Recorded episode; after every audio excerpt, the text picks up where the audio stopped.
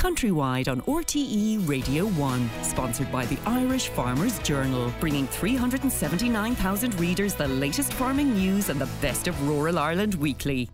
And I want to double back now to a theme that we opened the programme with this morning biodiversity and one of the threats that it must weather alien invasive species, new arrivals to a landscape that manage to outcompete local species for survival. They can be plants, animals, insects, or they can be arachnids, like the noble false widow spider. These guys live longer, are hardier, reproduce more, have venom 230 times more deadly than their indigenous cousins, who are clearly no match for them. But that venom, according to Dr. Michel Dugon at the Venom Systems Lab in the University of Galway, may yield vital ingredients for insecticides and even cancer medications. Lorna Siggins went to the Venom Laboratory in University of Galway along to learn how to identify these spiders. But first, she got a bit distracted by a French speaking Tegu lizard. Uh, ça va, Kingy? Hello. Where is it? I don't have the big tweezer. Come on. Hey. Oh my goodness, was she sleeping? Yeah, she tends to sleep most of her days, but as you can see, when she's out, she's out. Right. So tell me who we're looking at now. So this is Kenya. Kenya is an Argentine black and white tegu, and we got her just before the pandemic started. And with these types of animals, you want to raise them young because you have it where if you do that, you can make them more personable and better. It's like with a dog. So I'm going to put her outside so she can have a little walk around. Okay. and we continue to talk.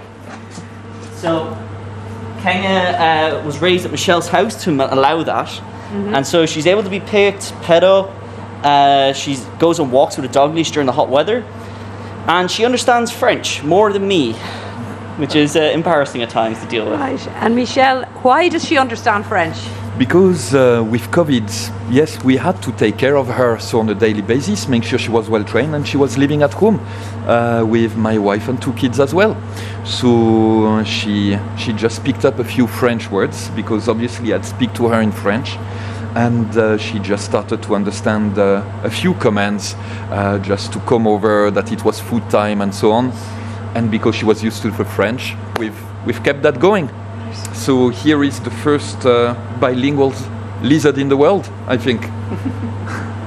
Beautiful. Okay. Yeah. And is it by sight or is it by smell that she knows you? Everything. by everything. yeah. So she can see, they have really good vision because they're predators. They have to have the good vision to Oh, see right. prey. Yeah. She has really good hearing as well, but that tongue is forked. So the fork allows her to pick up the smells because they smell through taste.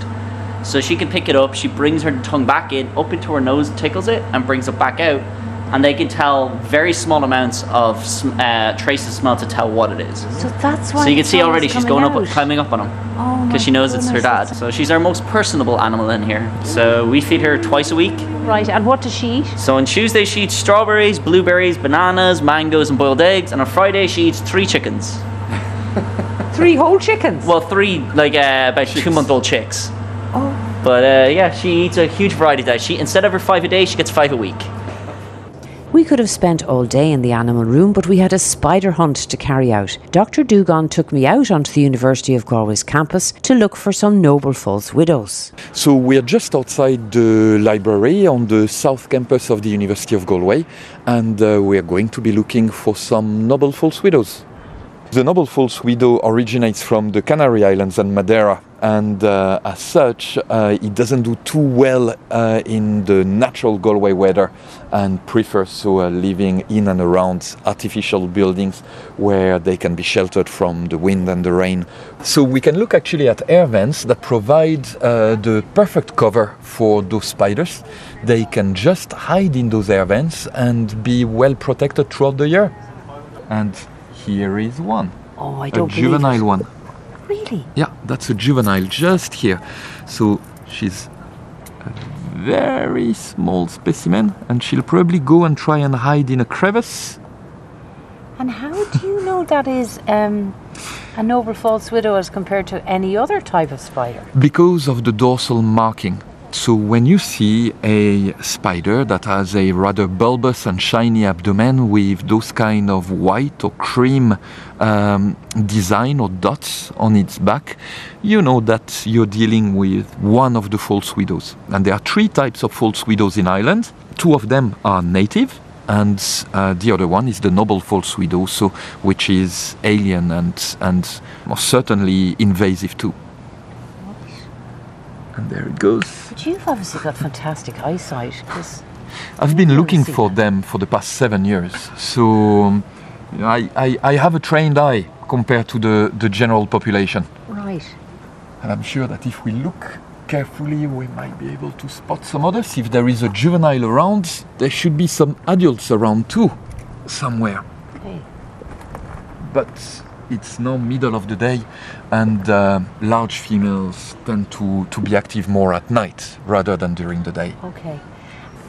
So, therefore, farm buildings would be a good habitat for this type of spider. Yes, so even in fairly rural areas, uh, a farm building would be ideal then. Any place that protects them enough so they remain dry and somewhat protected from the wind is good enough for them. You were saying that noble false widow spider won't bite unless it's threatened, but you have dealt with reports of people being bitten, including a small baby.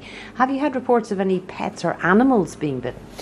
So I've actually got reports of horses being potentially bitten. We could not demonstrate it beyond any doubt, but uh, the the wound that we've seen and the fact that the spiders were found between uh, the saddle and the skin of the horse we can presume that this was, for example, a noble false widow, and um this is one of the rare cases. And how was the horse?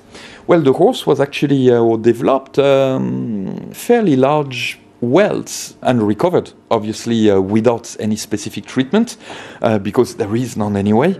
But uh, but it was impressive to see that such a small spider actually could inflict a potential injury even to a horse, an animal that is then millions of times most likely uh, heavier than than the spider. And what should somebody do if they see a noble false widow spider?